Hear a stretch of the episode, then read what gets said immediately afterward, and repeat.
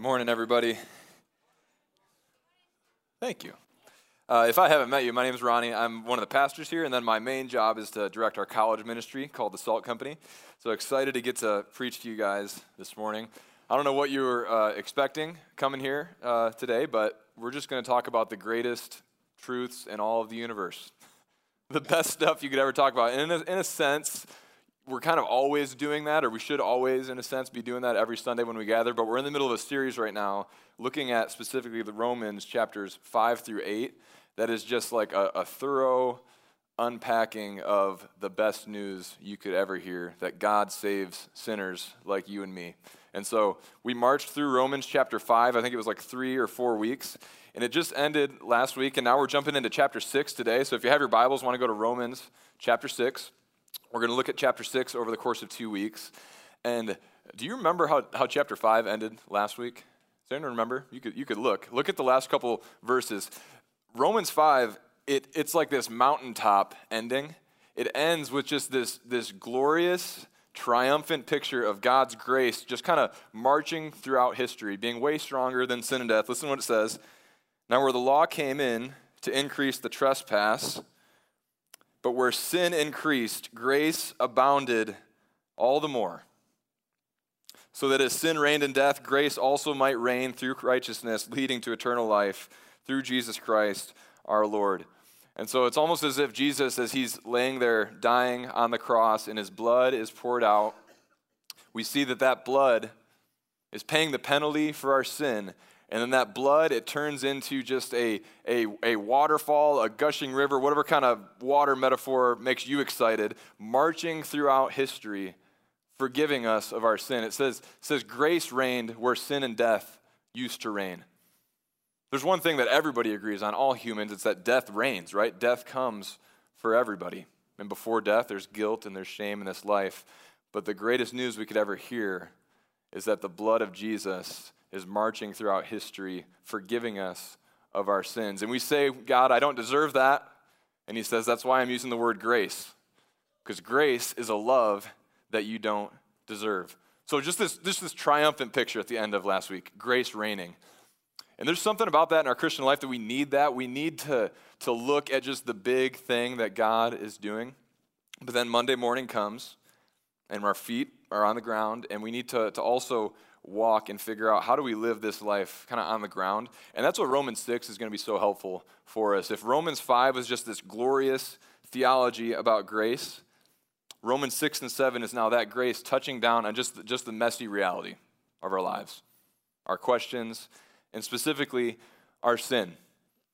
And so we've talked about sin up until this point, but maybe you don't have a great working definition of it still. So here's just one way we could, we can understand it from the Bible. I think you see this in Romans chapter one if you wanted to look back. But sin is willful rebellion against God, both in motive and action.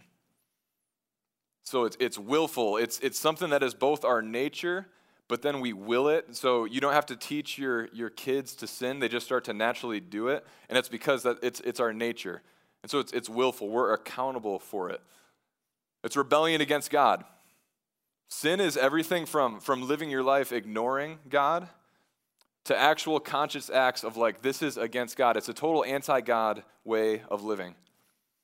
And it's so pervasive. It's both in motive and action. It's both the things that people can't see always, our motives inside of us. It's it's it's coming out of our heart. But then obviously it's expressed in action. Sin. Willful rebellion against God, both in motive and action. And God's grace is now going to touch down in, in that reality of, of what do we do about our sin? Here's what we've learned so far. Romans chapter five, we learned this word justification, and that means that, that God's grace, the gospel, has paid the penalty for our sin. If you're a Christian, the penalty of your sin has been paid for. In Romans six and seven, where we're going to be for the next couple weeks, we're going to see that the power of sin has been broken. But we need to learn how to live in that reality, and that's called sanctification. So we have justification, penalty of sin, paid for, gone. Power of sin, it's been broken, but for some reason we as Christians have this tendency to still live under its power. So we have this lifelong battle. It's called sanctification. And then that's going to go into the beginning of Romans eight, but Romans eight is going to end with just this, this beautiful picture and this great hope that we have that one day the very presence of sin will be gone and we will be glorified forever. The penalty of sin has been paid for. The power of sin has been broken. One day, the presence of sin will not remain anymore, and we will be in glory. But that word sanctification, that's like the space that we live. That's mon- that's Monday morning when you walk out in the world, like, what do I do with this grace of God in my life? And honestly, if you care about that, if you care about this this sin issue in your life, that's one of the great signs that you are truly a Christian. You have you have now, like, if you're starting to realize, man, I am I am way worse than I ever thought, what a great sign that the grace of God is working in your life.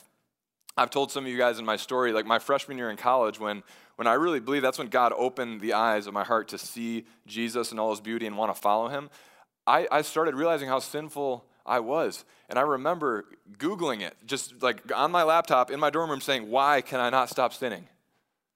That was what my Google search history would have said freshman year. And and in a great way, I actually found uh, sermons and messages on these chapters of the Bible because they're so helpful, Romans chapter six, for what it is to fight against sin. And that's where, where Paul is going to take us. So look at verse one of chapter six, okay? He's basically going to ask uh, two rhetorical questions, one this week and one next, both as they relate to our battle against sin. And here it is, Romans chapter six, verse one. What shall we say then? Are we to continue in sin that grace may abound? What shall we say then? So he's obviously referring back to Romans chapter five. If grace is abounding, if grace is so powerful, what do, what do we do? How do we live in response to that? Should we just keep sinning? So in other words, think about this. Is this a question that you've asked? If God has already forgiven me of everything that I've ever done or will do, which that's true, then should I not just keep sinning and, and enjoying my life because I'm I'm going to be forgiven? I agree that sin is strong, but if God's grace is stronger, then why not keep sinning so that I'll just kind of keep racking up the forgiveness? You see the, the logic of the of the question there. It's a question that, that all of us have, and, and really, maybe you've wondered that, like, why not why not take that deal? So I can be I can be forgiven and I can continue enjoying the sins, because let's be honest about sin. We we if you're a Christian, you've learned to hate it, but you still love it. You do. The the think about your specific concrete sins that you love. We sin because it is our desire. And it's not the same for everybody. There's probably some sin in your life that, that you love, that there's a, a in my life that it's something that I've learned to hate, and that's what sanctification is about. But why not take that deal? That's that's the question. And, and guys, the basic answer is because, number one, that isn't the deal that God's offering us. That just isn't the deal. That's not how grace works. That's not how the gospel works. And it's not the deal that you want anyways. It's not how it works, and that's not how you want. So look at Paul's uh, answer just at the beginning of verse two here. No. Right? No. By no means. Your translation might say, absolutely not. There's a note of like, are you crazy? Are you cra- Are you serious? After you just listen to me un- unpack grace. Now, but he's he's not belittling us because he, he gets it. He's going to go in to explain why, because this is a very honest question. This is a question that we all ask. It's a question that grace gets brought up. But what Paul is going to say is like, are you crazy? You must, you must not uh, understand sin. You must not remember what it is, what sin is. And you must have also forget, forgotten about what, what grace is. Because grace, it leads us to kill our sin, not continue in our sin. That's what grace does. When abundant grace is poured out onto the life of a sinful person, like me, like you, it actually, it drowns sin. It kills sin. Verses twelve through fourteen is going to be Paul's explanation of, of really why and how. Why is it that grace doesn't mean we should continue in sin? Why is it that it actually kills sin? And then how do we live free from its power? So let's just read the first eleven verses, and we'll jump into that first question of why. Okay, Romans six, picking it back up in verse one. What shall we say then? Are we to continue in sin that grace may abound? By no means. How can we who died to sin still live in it? Do you not know that all of us who have been baptized into Christ Jesus were baptized into his death? We were buried, therefore, with him by baptism into death, in order that, just as Christ was raised from the dead by the glory of the Father, we too might walk in newness of life. For if we have been united with him in a death like his, we shall certainly be united with him in a resurrection like his. We know that our old self was crucified with him, in order that the body of sin might be brought to nothing, so that we would no longer be enslaved to sin. For one who has died has been set free from sin. Now, if we have died with Christ, we believe that we will also live with him. We know that Christ, being raised from the dead, will never die again. Death no longer has dominion over him. For the death he died, he died to sin once and for all, but the life he lives, he lives to God. So you, so, so he's looking us in the eye here. So in light of that, you also must consider yourselves dead to sin and alive to God in Christ Jesus. Let's stop there for now and just ask that, that first question of why not continue in sin? Paul, he basically does two things here, and they're woven in and out. We're going to take them one at a time. He exposes the truth about sin, and then he clarifies the purpose of grace. And that's our answer for why. Okay, so first, he exposes the truth about sin. So we got the Iron Man happening out there, right? Why don't you just picture your life right now as, as a race for a second? It's, it'll be helpful. Picture your life as a race, and what sin is, is sin. It's, it's, a, it's a lie that is inviting you to live a life that is also a lie, and it does it through promises. And like any good lie, it, it works, right? Have you ever told a lie that it worked out for you for a while and you were able to deceive people? That's, that's, what, a, that's what a lie is, right?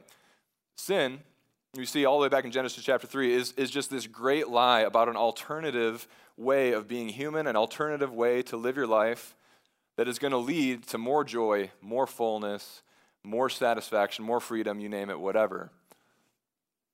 Sin makes promises on this road that we call life, and it invites us to kind of just keep walking in this way, this way that we would call sinful, anti-God, against God, willful rebellion against him. But, but the exposure here that Paul does in the verse, he exposes that sin's promises are lies. The promises sin makes to your life, it cannot deliver on. And he exposes that. First, sin, it promises glory, but it leads to shame. Sin promises glory, leads to shame. I'll show you it in the text in a second, but just think about this, just in your life. So gossip, right? That's sinful. It's, it's, it's cutting people down with your words. It's defaming people with your words. And why do we do it? What's the promise? Isn't the promise that we will somehow be built up, we will feel more significant if we defame another person? We'll get, we'll get some glory. Selfish ambition, think about your career. Think about what is, what is ultimately getting you out of bed in the morning and motivating you. Selfish ambition is something the Bible calls sin, and the promise there is that we're going to get the applause of people and we'll finally feel okay about ourselves. Greed.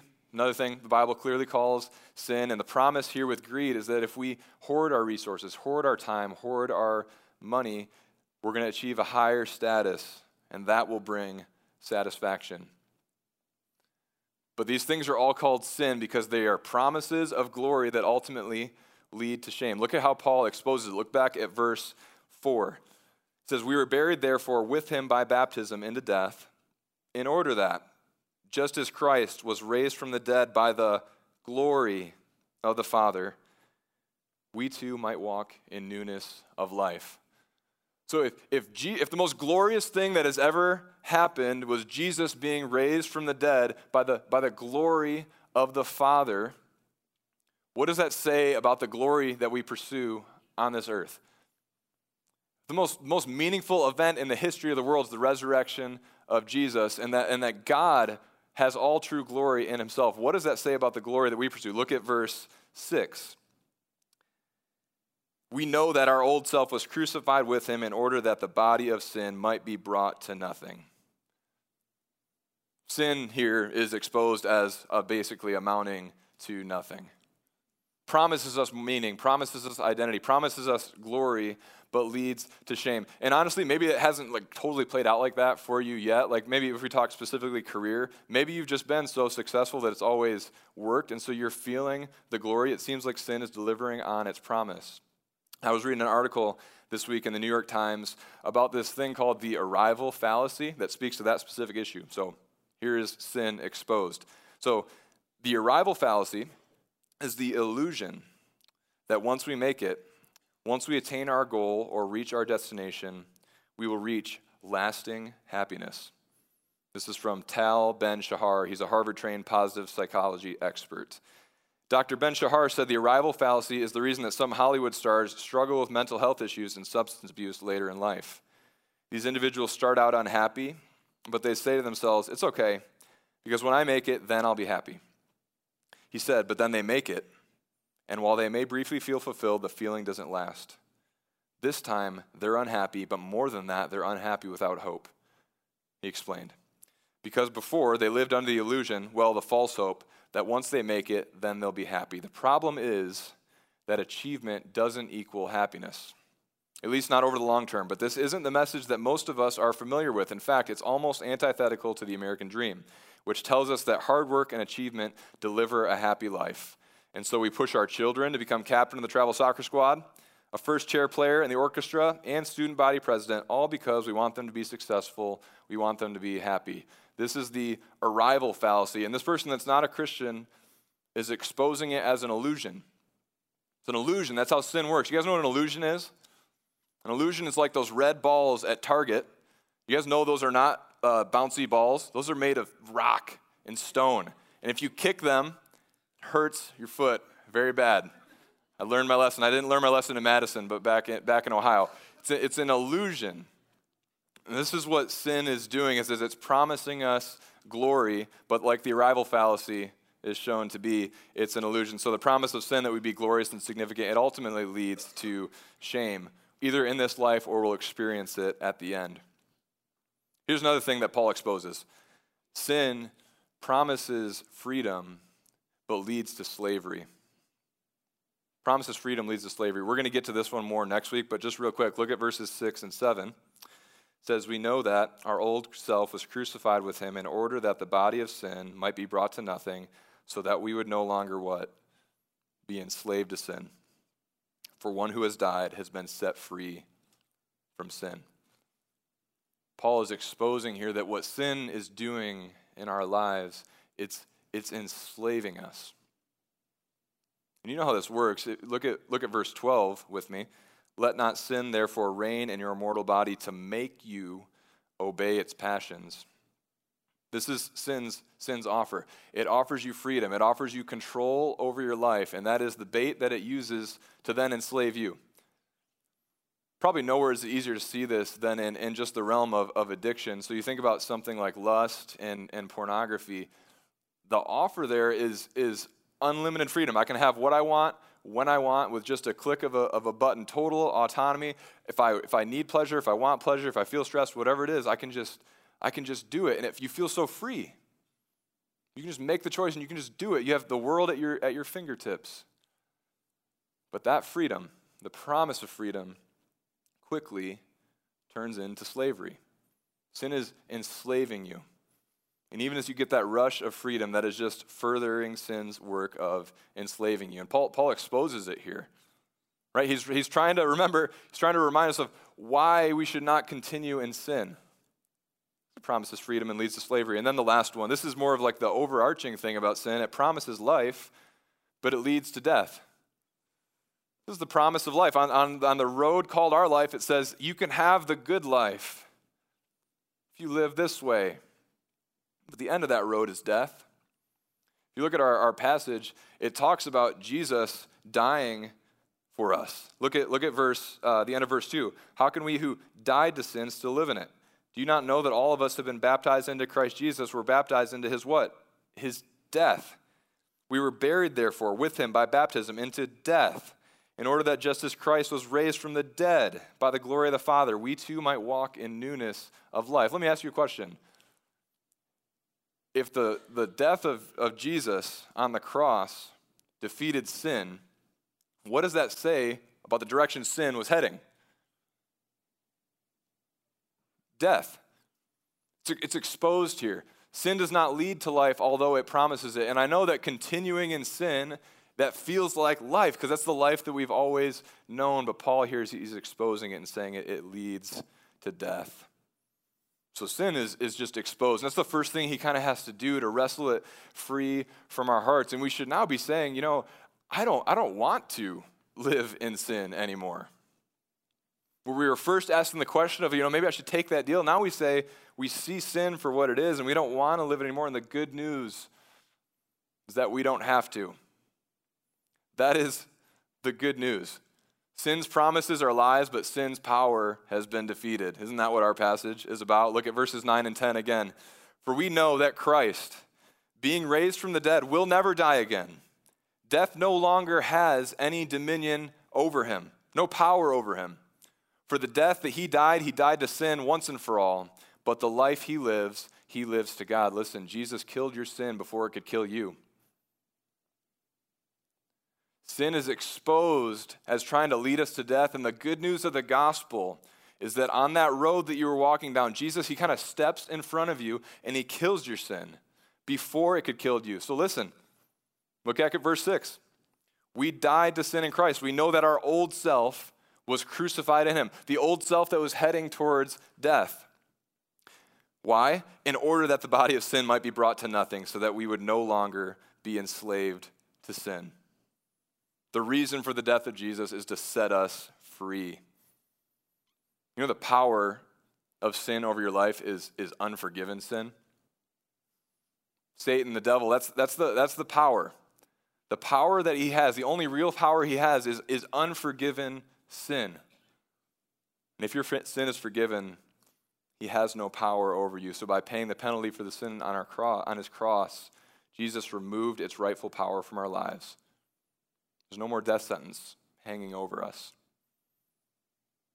So verse one and two again. How can we continue in sin when we died to it? It's not enough to stop going down the road of sin. It's not enough to just kind of see it exposed and say, oh yeah, I don't want to go that way anymore. We also need to see what the purpose of grace is in our life, and that's what he does next. Okay, so he clarifies the purpose of grace. So when we think about grace, think with me for a second, we tend to view the purpose of grace as primarily taking us to a place of eternal life in the future.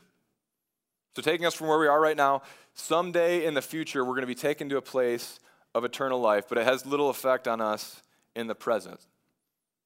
Okay, so imagine we're back out at the Ironman again. We're, we're running this race called life, and it's almost like, so your conception of grace is Jesus, he sees you, and he knows that the race is hard, and he comes in, and he gives you a cup of water, an affirming pat on the back. He cheers you on, and he says, I'm going to be with you now on this race, and I'll see you at the finish line. And, he, and maybe he gives you like a, a ticket to heaven at the end.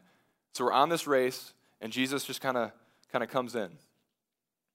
This is not the purpose of grace that we see in our passage. Look back at verse four with me. It says, we were buried, therefore, with him by baptism into death, in order that just as Christ Jesus was raised from the dead by the glory of the Father, what?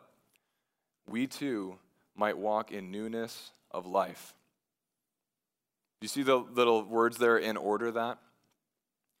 We were buried with him in baptism, so we identified with the death of Jesus, the forgiveness of our sins, in order that, for the purpose of, so that what?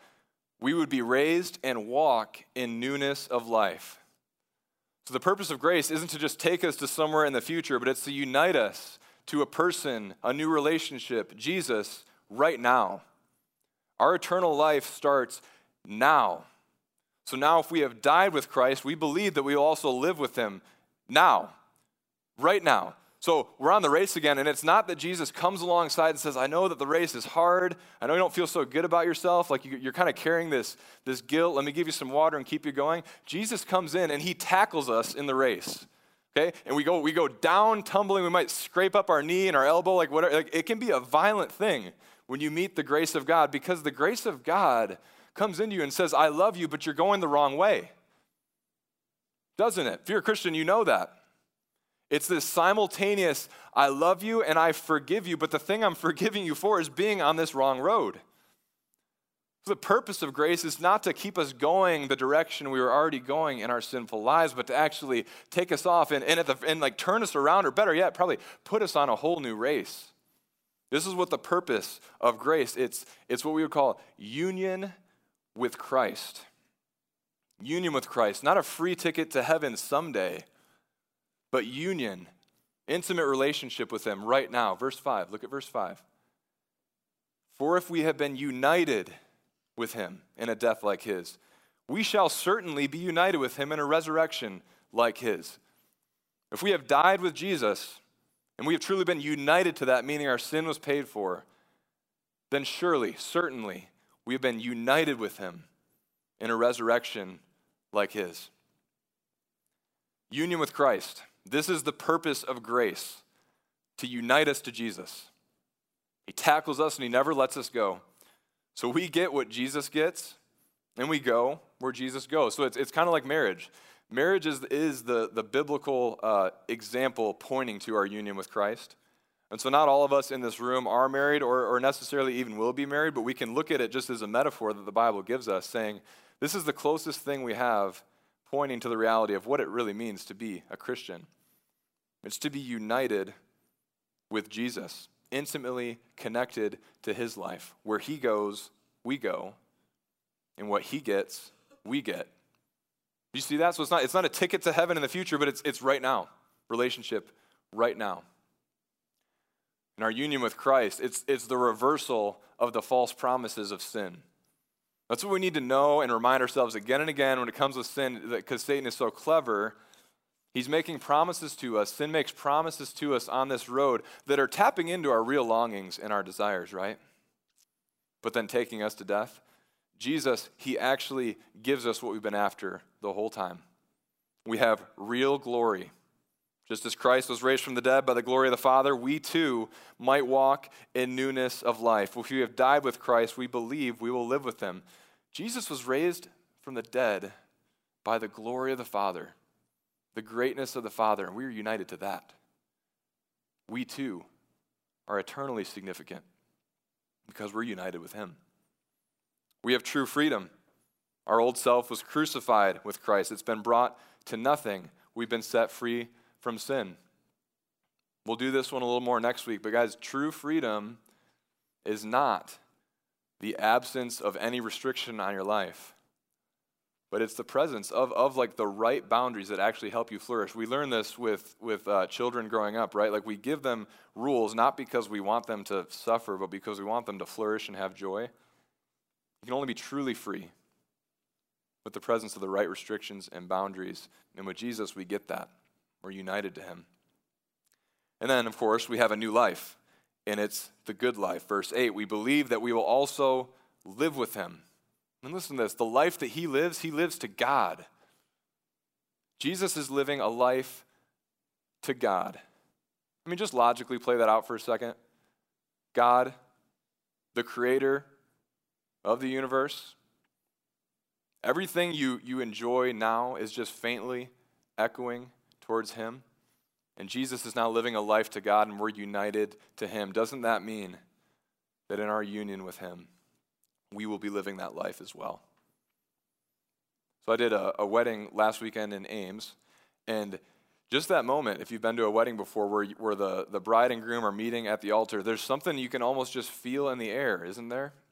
It's tangible, and, and I would tell you, the thing that you're feeling, you're seeing a union that's about to happen, and we're we're just witnessing this transaction, and it's reality. It's in, it's invisible in a sense, but it's it's real, and you can feel it, and that's why we cry, and we do all these things, and we celebrate, right?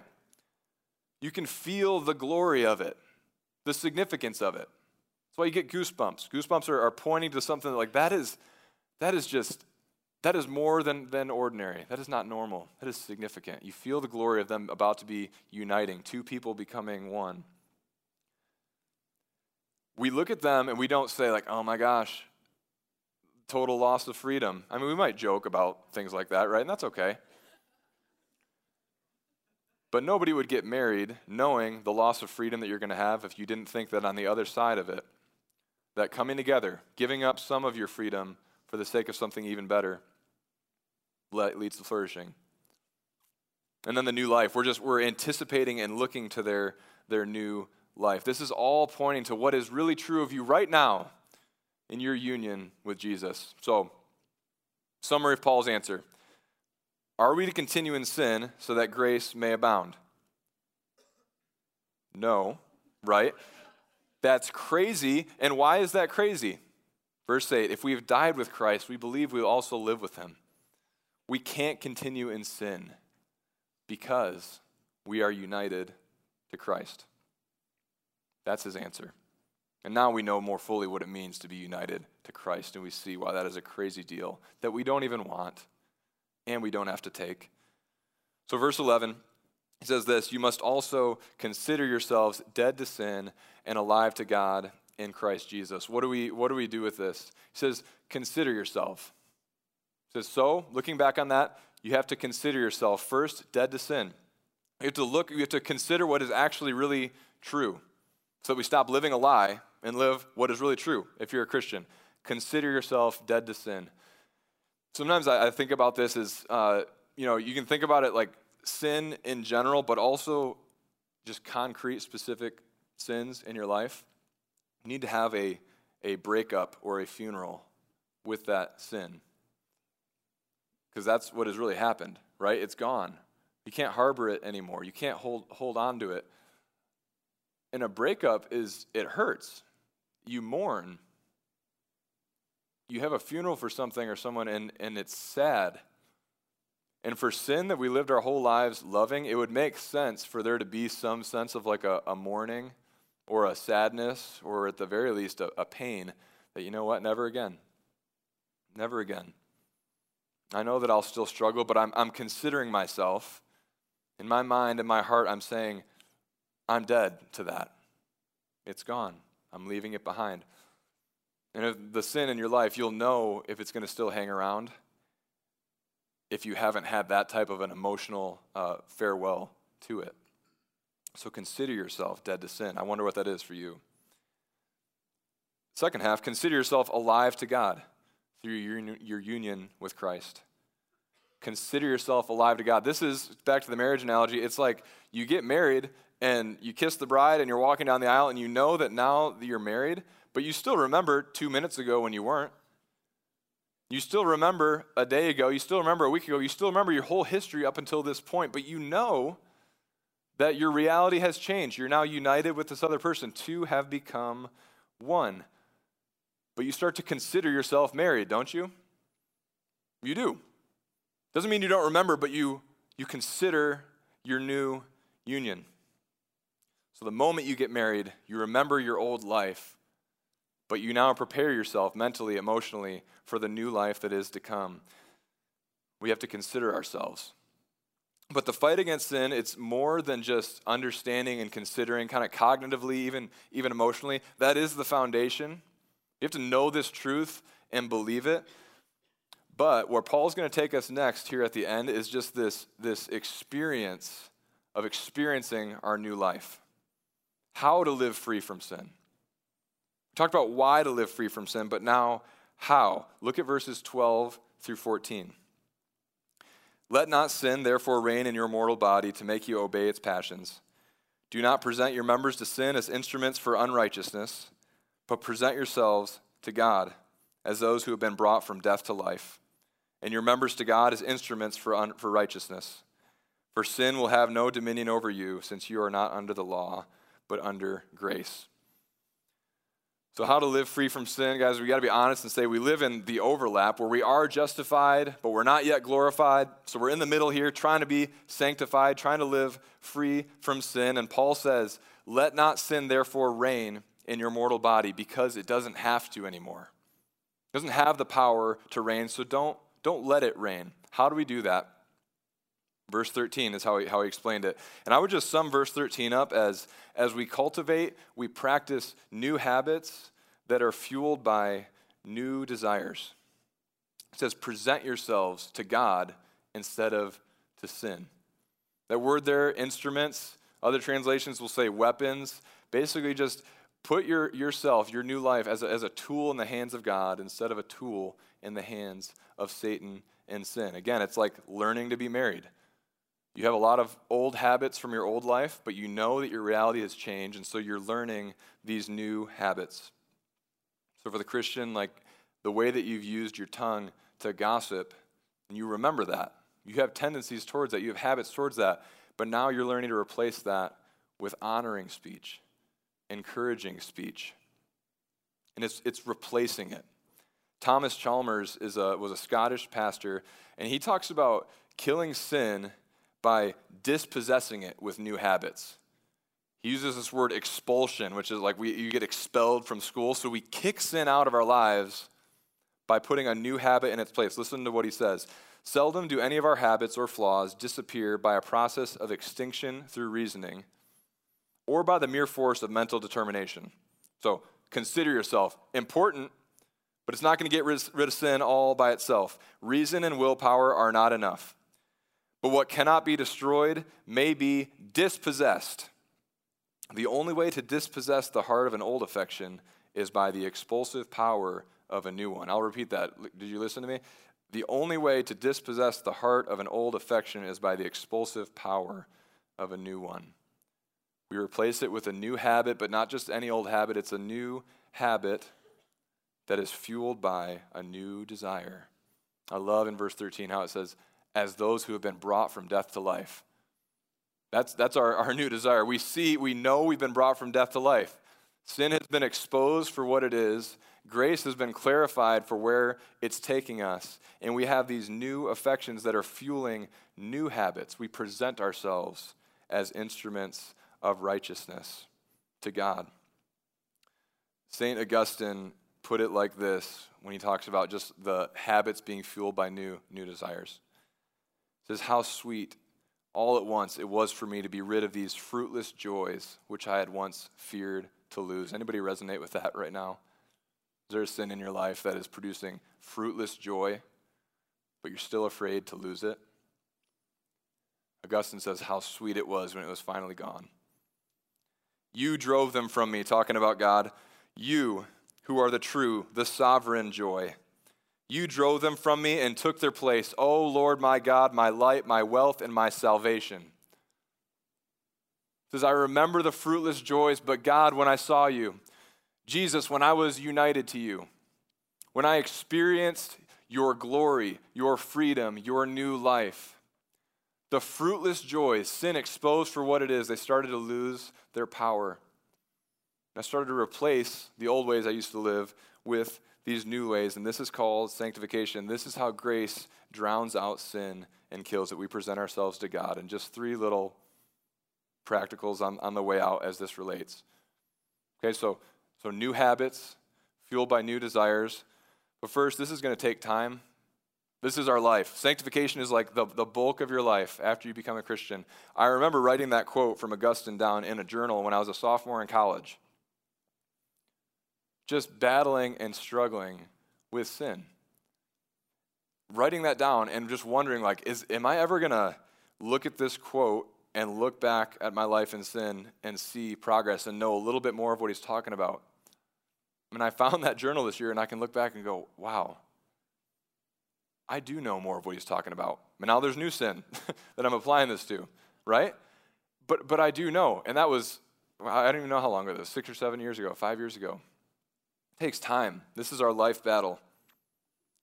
This happens in everyday life. That's the other just little thing. Like, as you picture everything that we've just been considering together, like the arena for this happening is alarm clock goes off in the morning, bed hits the pillow at night, right?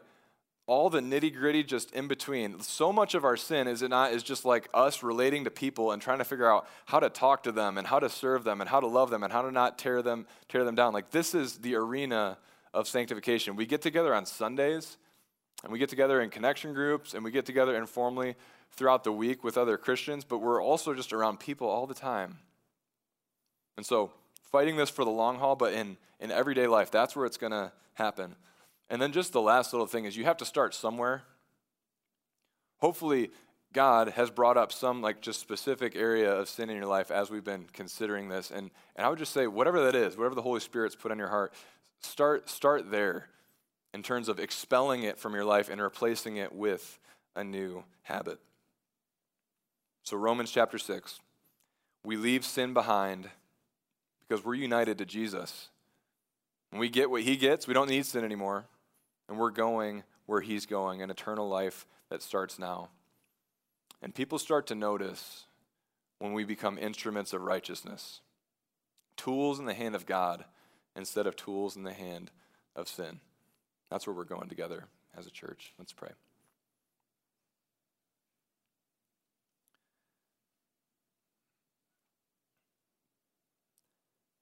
God, when we consider sin, we need to, we need you to help us feel convicted of it in the right ways.